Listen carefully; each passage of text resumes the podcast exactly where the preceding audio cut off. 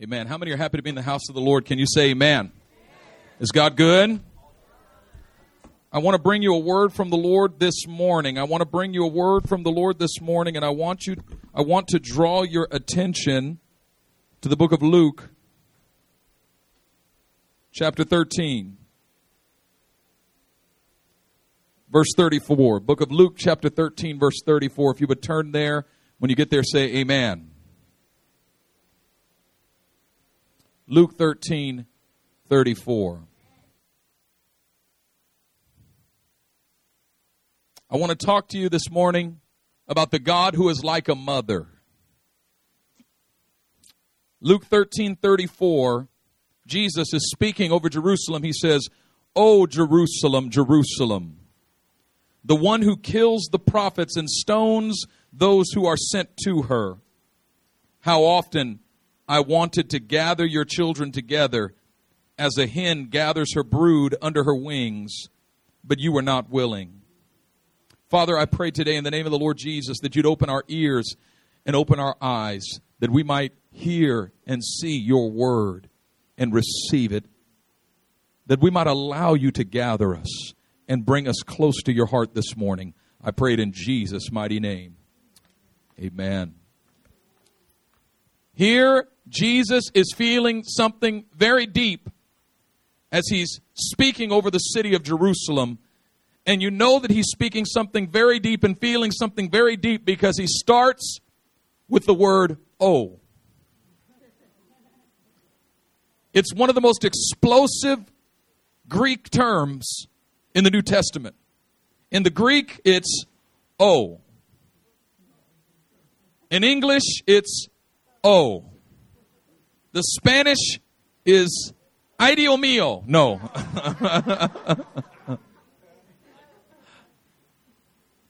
you know, whenever my mother called my name preceded by the word oh, I knew that she was feeling something very deep. Oh, the word oh is one of the most powerful articulations of deep seated emotion.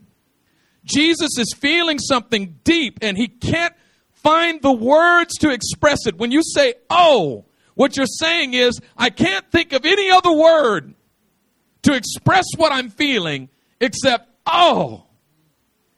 And the word oh can be used to communicate a wide variety of different emotions, can't it?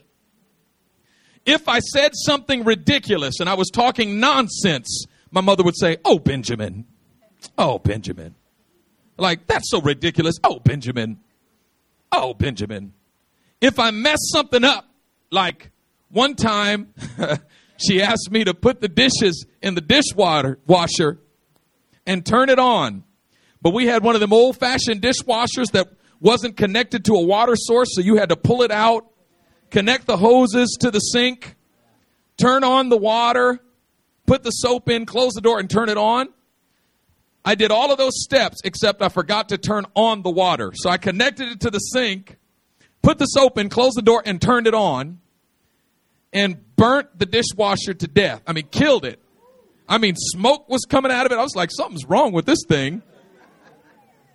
And she came home, and the dishwasher was destroyed. And she said, Benjamin, the water's not on. Did you turn it off after running it? I said, Oh, I forgot to turn it on. She said, Oh, Benjamin. Oh, Benjamin.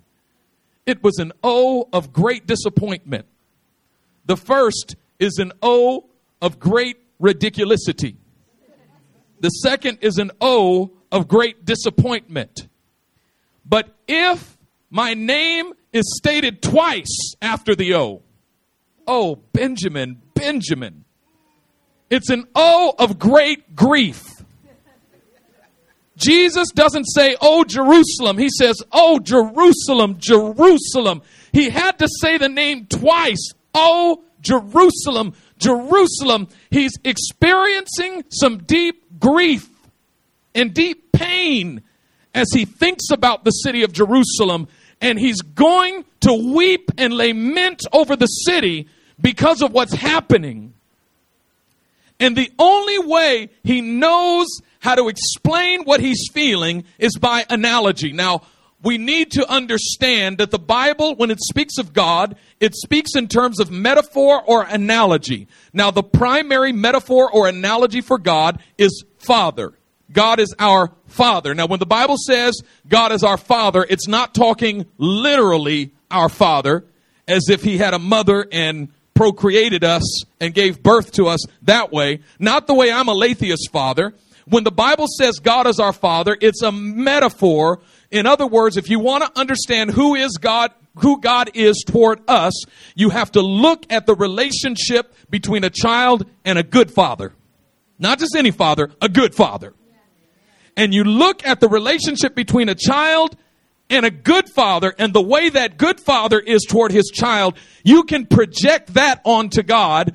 Only understand that that good father is evil compared to our heavenly father because Jesus said, if you being evil know how to give good gifts to your children, how much more does your father in heaven know how to give good gifts to those who ask him? Now, never in scripture is God referred to as our heavenly mother. And I just need to say right here that I'm not in agreement with the theological position that has opted to refer to God as Mother, Father, God, or our heavenly parent, kind of a, kind of a genderless way of referring to God. I'm not in agreement with that. Why? Because we don't have the right to make stuff up. We can only speak of God that which He has spoken of Himself. And God never said, I'm your heavenly mother. He said, I'm your heavenly father. However, there is a mother's revelation of God. That is, there is a mother side to God. We can very safely say that He is like a mother in very in very particular ways. Here, Jesus says, I've searched the Father metaphor, and I can't find anything in it that I can use to express what I'm feeling over the city of Jerusalem. So I'm going to turn to the mother metaphor. The only way you can understand what I'm feeling is if you look at the way a mother is toward her child. If you see the pain in a mother's face over her wayward children, then you cannot begin to understand what's in my heart over the city of Jerusalem. And he says, You've stoned the prophets, you've killed those sent to you. How often I've longed to gather you the way a mother hen gathers her young.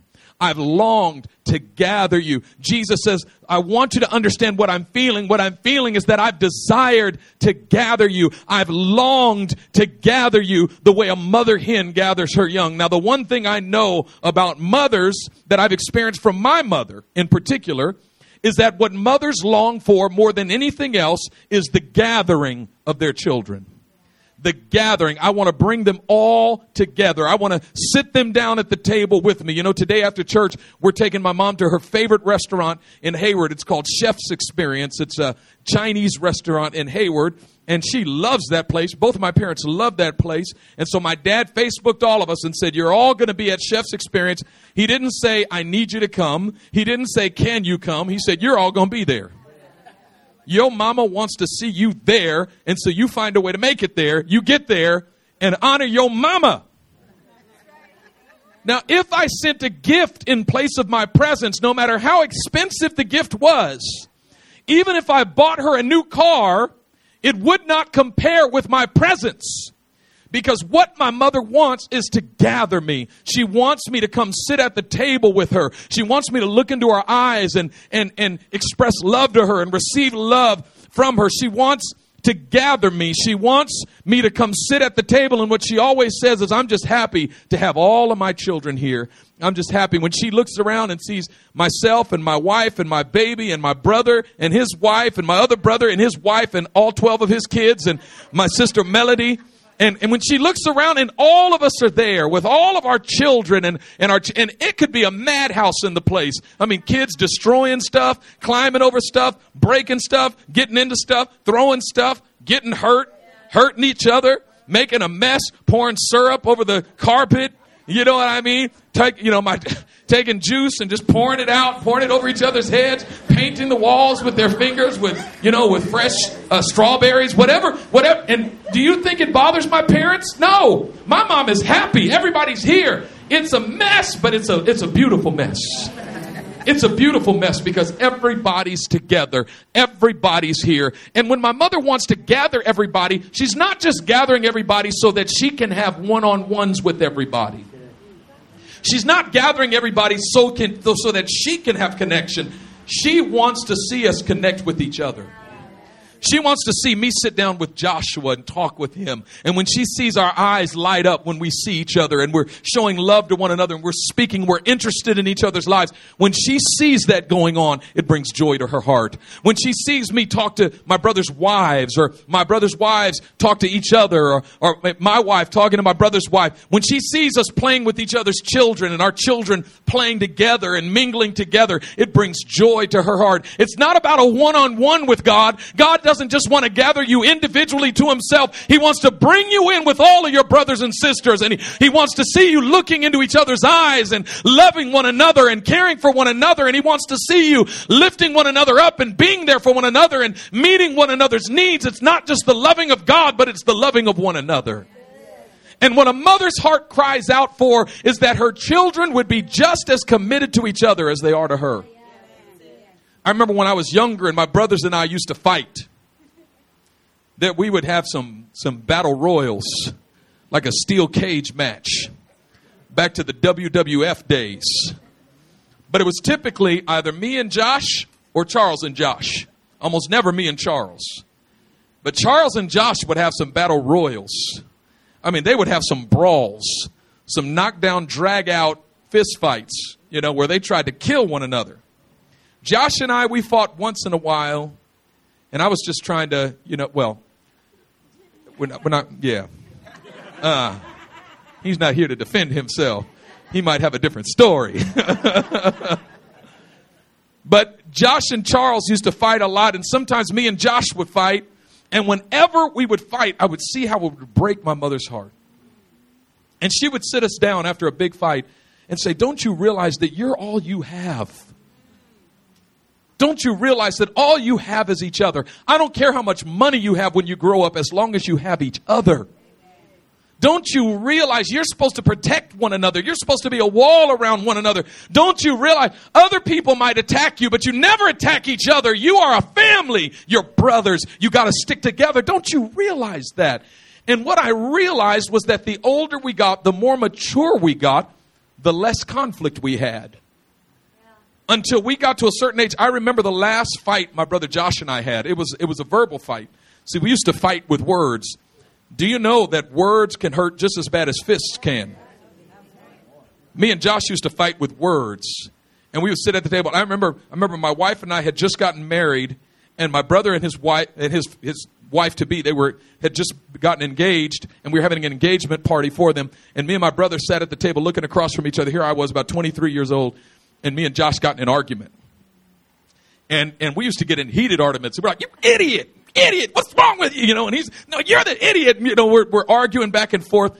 And I could feel my wife like cringing inside, like, what are you guys doing? And all of a sudden I just stopped. And he just stopped. I think he felt the same thing from his fiance, like, what in the world are you guys doing? And I remember thinking to myself, we are way too old for this. We are way too old for this. That was the last one we ever had. I was 23 years old. Last one. We just suddenly realized that that kind of conflict characterized our immaturity, not our maturity. It characterized our childhood, not our manhood.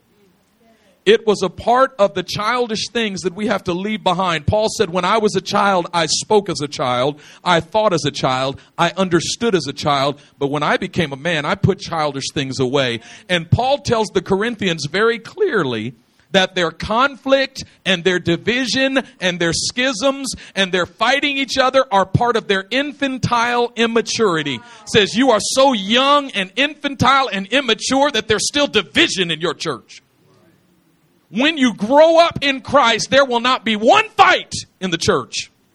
When you grow up in Christ, you won't be able to, you won't even be able to tolerate conflict in the church. You'll say, we're too old for this. We are way too, it won't, doesn't mean you won't have disagreements, but you won't try to harm each other because you have a disagreement. You hearing me? And you won't divide from one another because you disagreed on an issue. Division and schism, it comes from immaturity and infantility. And when we come to maturity, we put all of that garbage behind us. We say, I know I might not agree with you on this issue, but I'm not separating from you. Why? You're my brother. You're my sister.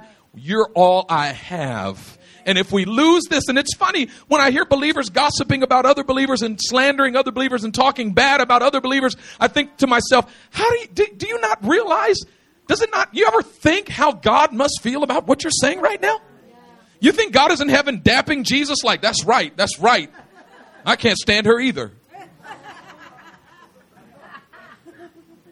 Jesus is saying, it breaks my heart it breaks my heart. At a certain point, my brothers and I realize that if we continue to have conflict, it's going to break our mother's heart. My mother called me one day and said, The greatest joy I have is to see all my children loving one another. I've longed to gather you I long to get you together and bring you, to gather you under my wings and bring you to the table together. See, the thing about when a mother gathers her children, there's going to be some food. You know, if I go to my mother's house alone, there's been a few times when I come over there on a morning and, you know, and just say, son, are you hungry? I say, oh, I'm hungry. Yeah, I'm hungry. When a son is hungry, mama's going to feed him. She'll ask me, Are you hungry? Can I get you something to eat? And I'll say, Yeah, yeah, I'm hungry. Now, if I'm there by myself, she'll say, Well, let's see what we got in here in the kitchen. We got some toast. Would you like a, a piece of toast and an egg and a cup of coffee? I don't have any butter for that toast, but I could, I could put a little olive oil on it and a little, little salt. How's that? And a cup of coffee. Would you like a bowl of cereal? Or how about some Malt-O-Meal? I got some Malt-O-Meal for you. See, when I'm there by myself, she'll cook for me, but whatever's already in the house.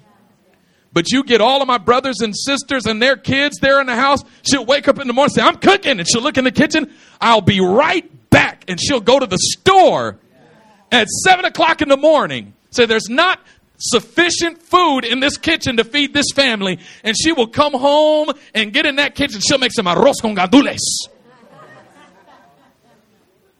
Yeah, that's right. That's from the Mexican part of our family. You didn't know we had 3% Mexican. Oh, that's Puerto Rican. Well, fine. We got some Puerto Ricans in our family too.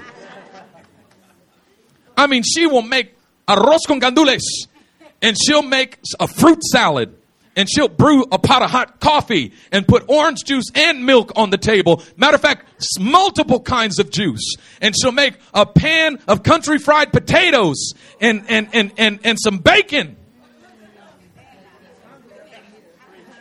When everybody comes together, she makes a spread. When one person comes, how about an egg and a piece of toast? But she gets everybody together. It's a spread. You know, you can go to your prayer closet by yourself and have a one on one relationship with God. That's fine. You're going to eat a toast and an egg. But, or you can come to the house of God and gather with God's people and have some arroz con gandules and some fruit salad and some coffee and some juice and some country fried potatoes. Are you hearing me this morning? When all of his people come together, God opens up a spread. He spreads out the table. He says, I'm making a meal for my people. My sons and daughters have gathered under the shadow of my wings, and I'm going to make a meal fit for a king. Come on, somebody. He says, I long to gather you, Jerusalem. I long to gather you. You know, mothers, they gather their sons and daughters and they want to keep them close when it's cold. You know, I remember when my brother was running the streets, and I've told you my little brother's testimony. I probably told it too much. You know, he's not a thug anymore, he serves the Lord. But when he was a thug and he was running the streets, it'd be cold out there, and my mother would be home. Sometimes she'd sit on her bed and just cry. Sometimes she'd be talking, and all of a sudden she'd break down and start crying. I said, What are you crying about? And she'd say, Joshua. I'm cry- Why? Because it's cold out there. And not just cold in the natural, but cold in the spirit. She knew it was cold out there in the world. She knew that there were forces out there that wanted to destroy him. She knew he was going to get beaten down out there. And she wept because she wanted to bring him home and bring him in and cover him under the shadow. A mother hen, when it's cold, a mother hen gathers all of her chicks together and gets them under the shadow of her wings and she keeps them warm. She says, Your little chicks, you're not able to keep yourself warm during during cold times. But when it's cold outside, I want you to come gather close to me and gather under the shadow of my wings that I'm going to keep you warm. You know, it, it tends to happen that, that we like to disappear when it's cold. See, I haven't seen you in church in about three to four months. Where have you been? I was going through a tough time and I needed to be alone. Translation, I was real cold and I thought I'll just sit out here and freeze by myself.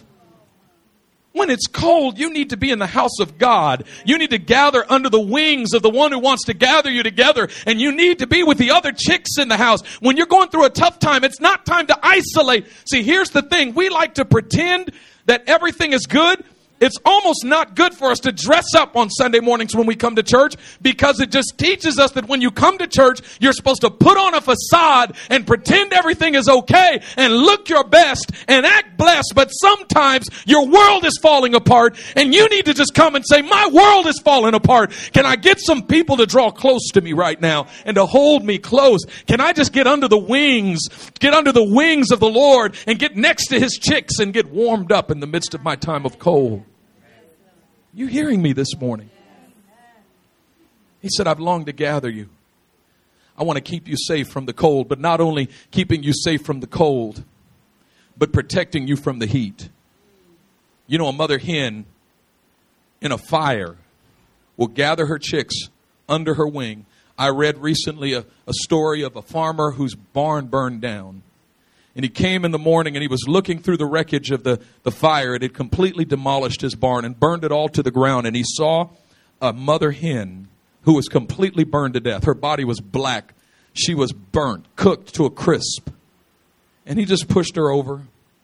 And when he pushed her over, several little chicks scattered out from underneath. They were completely fine, they were protected. She put her body in the way of that fire.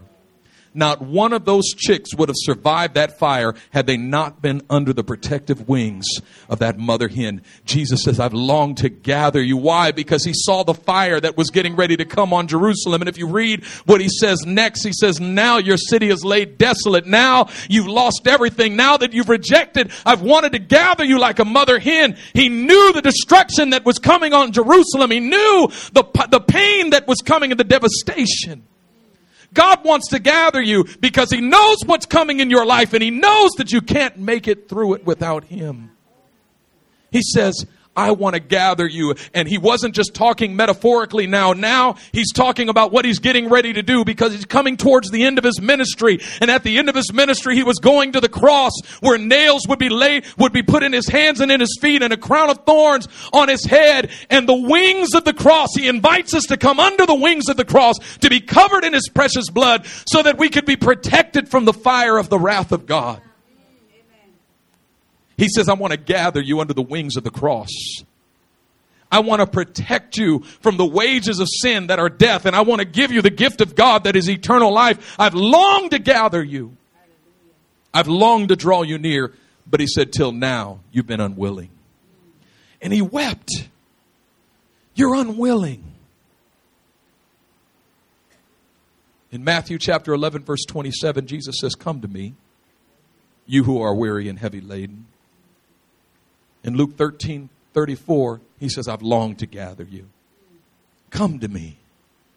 I've longed to gather you. Will you come to me? I've longed to gather you the way a mother hen gathers her young.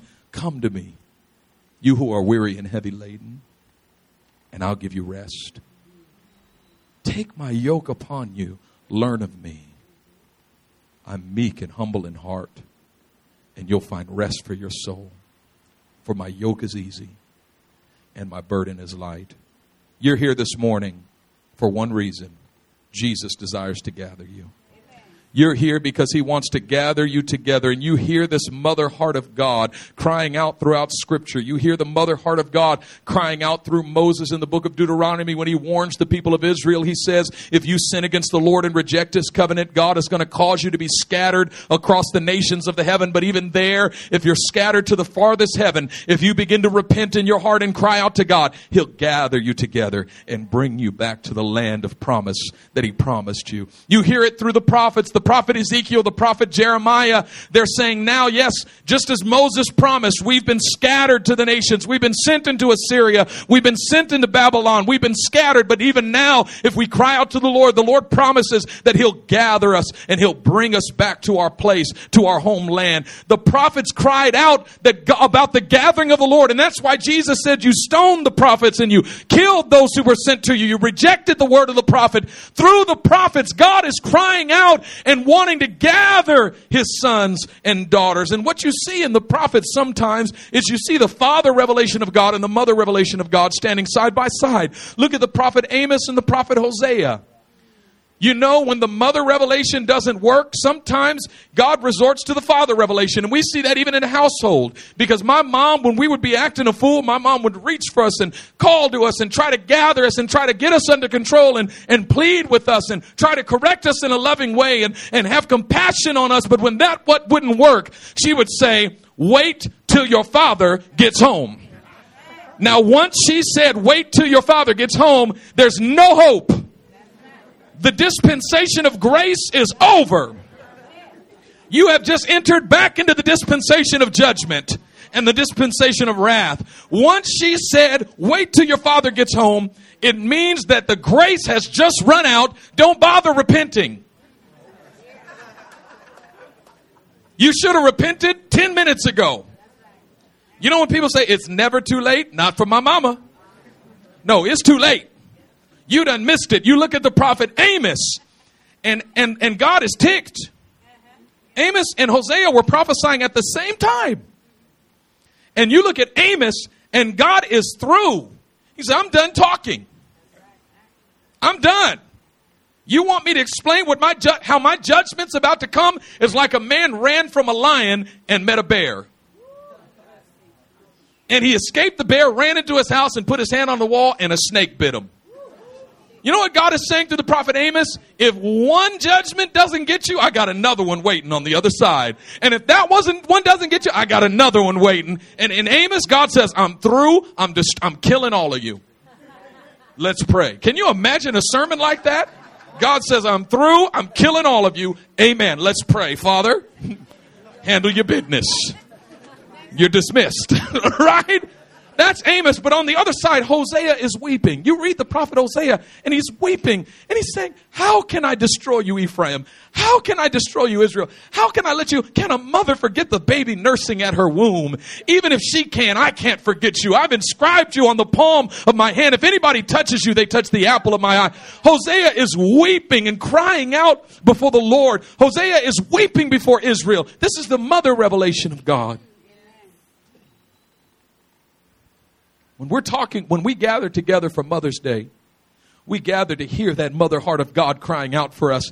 Listen, I am so thankful for all of the mothers in this room, but I'm telling you that there's a mother heart of God that's greater than your heart and greater than the hurt in your heart, and God wants to gather you. Listen, you mothers in this room, you need to be mothered. And the mother heart of God wants to gather you and feed you and protect you from the cold and from the heat.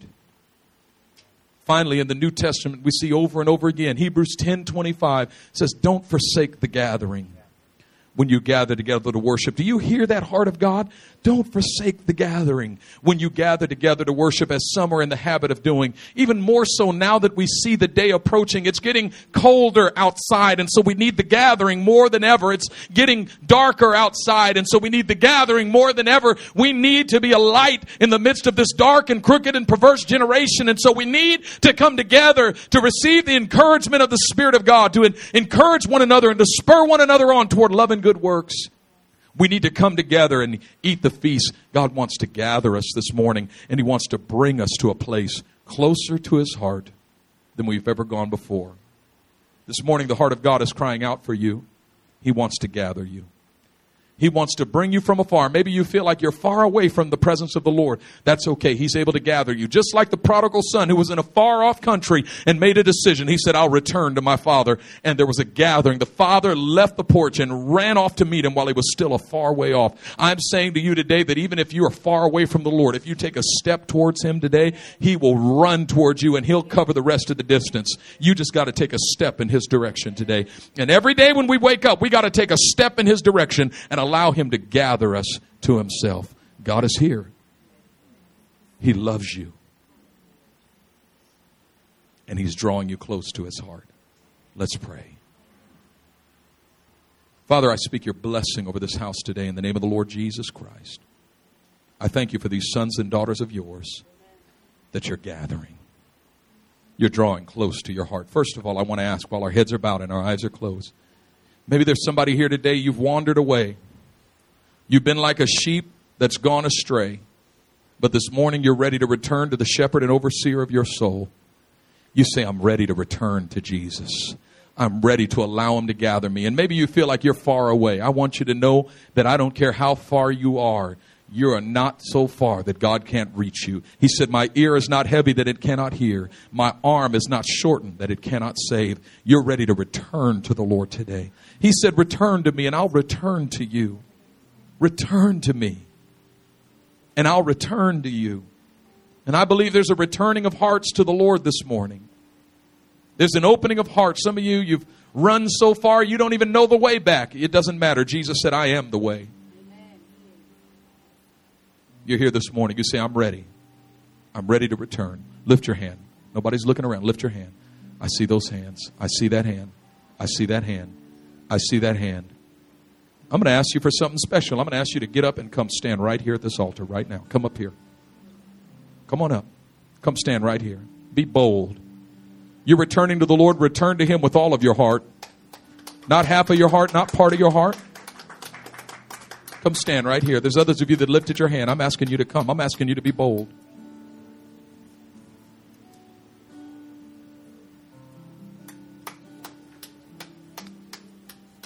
Maybe you're here, it's not even a return. You don't even know the Lord. Maybe you've never opened your heart to Him. Jesus said, I stand at the door and knock. If you would hear my voice and open the door, I'll come in and eat with you and you with me. You're ready to come in. You're ready to open the door and let Him come in. Lift your hand right now. Say, why do I ask you to come stand at this altar? To embarrass you? No, not at all. But because when you make a decision for Christ, you do it publicly. Not privately, not secretly. It's not a secret thing. Jesus didn't die in secret. He died stripped, naked, bare before the world, humiliated on a cross, stripped before the world. He made a declaration of his love for you. It's like a man secretly loving a woman, but not willing to love her publicly. I ask you to come forward to make a public declaration that I'm returning to Jesus. I'm returning to the shepherd and overseer of my soul. Somebody else here, you say, I don't know Jesus, but I'm ready to receive him. Lift up your hand. There's others of you here today. You've lived in the outer court for so long. When we're talking about the gathering power of God, we're talking about His desire to gather us from the outskirts and to bring us into the inskirts. If I went to my mom's house and all I did was play in the front yard, but I never went in and sat at the table with her. Many of us, we come to church week after week after week after week after week after week, but we're living so far in the outskirts of the house of the Lord that we haven't ever come in and sat at the table with Him. God wants to gather you. He wants to bring you to the inside. If that's you today, lift up your hand right where you are. You say, I'm ready. I'm ready to come in. I want him to draw me deeper, draw me deeper, draw me deeper. I see that hand. Thank you, Lord. If anybody wants to come to this altar right now and you just sense something in your heart needs to break, whether you responded to that or you want a deeper measure, you just want God to draw you near, there's power at this altar right now. I want to invite you to come. I'm going to accentuate the altar in the days to come. I'm going to have a hair trigger with the altar in the days to come. Why? Because the power of this altar is increasing and increasing and increasing and increasing. The power of God is rising right now. The power of God is rising right now. Everybody else just stand up and lift your hands to the Lord and begin to reach for him right now. I want you to sing that song. He loves me. He loves me. Chinway, can you come up and sing it? Everybody, just begin to lift your hearts and hands to the Lord. I want you to talk to God right now. I want you to make a decision in the name of Jesus. I declare the presence of God is rising. It's increasing. It's increasing. God is drawing you near right now. He loves us. Oh, how He loves us. Oh, how He loves. Yeah.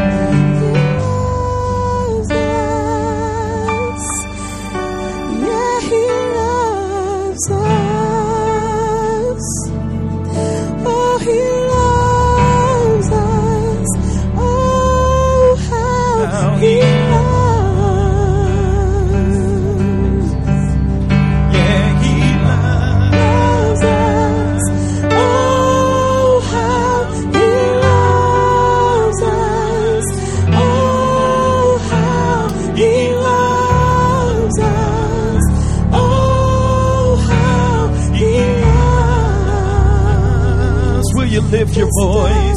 Say Yes,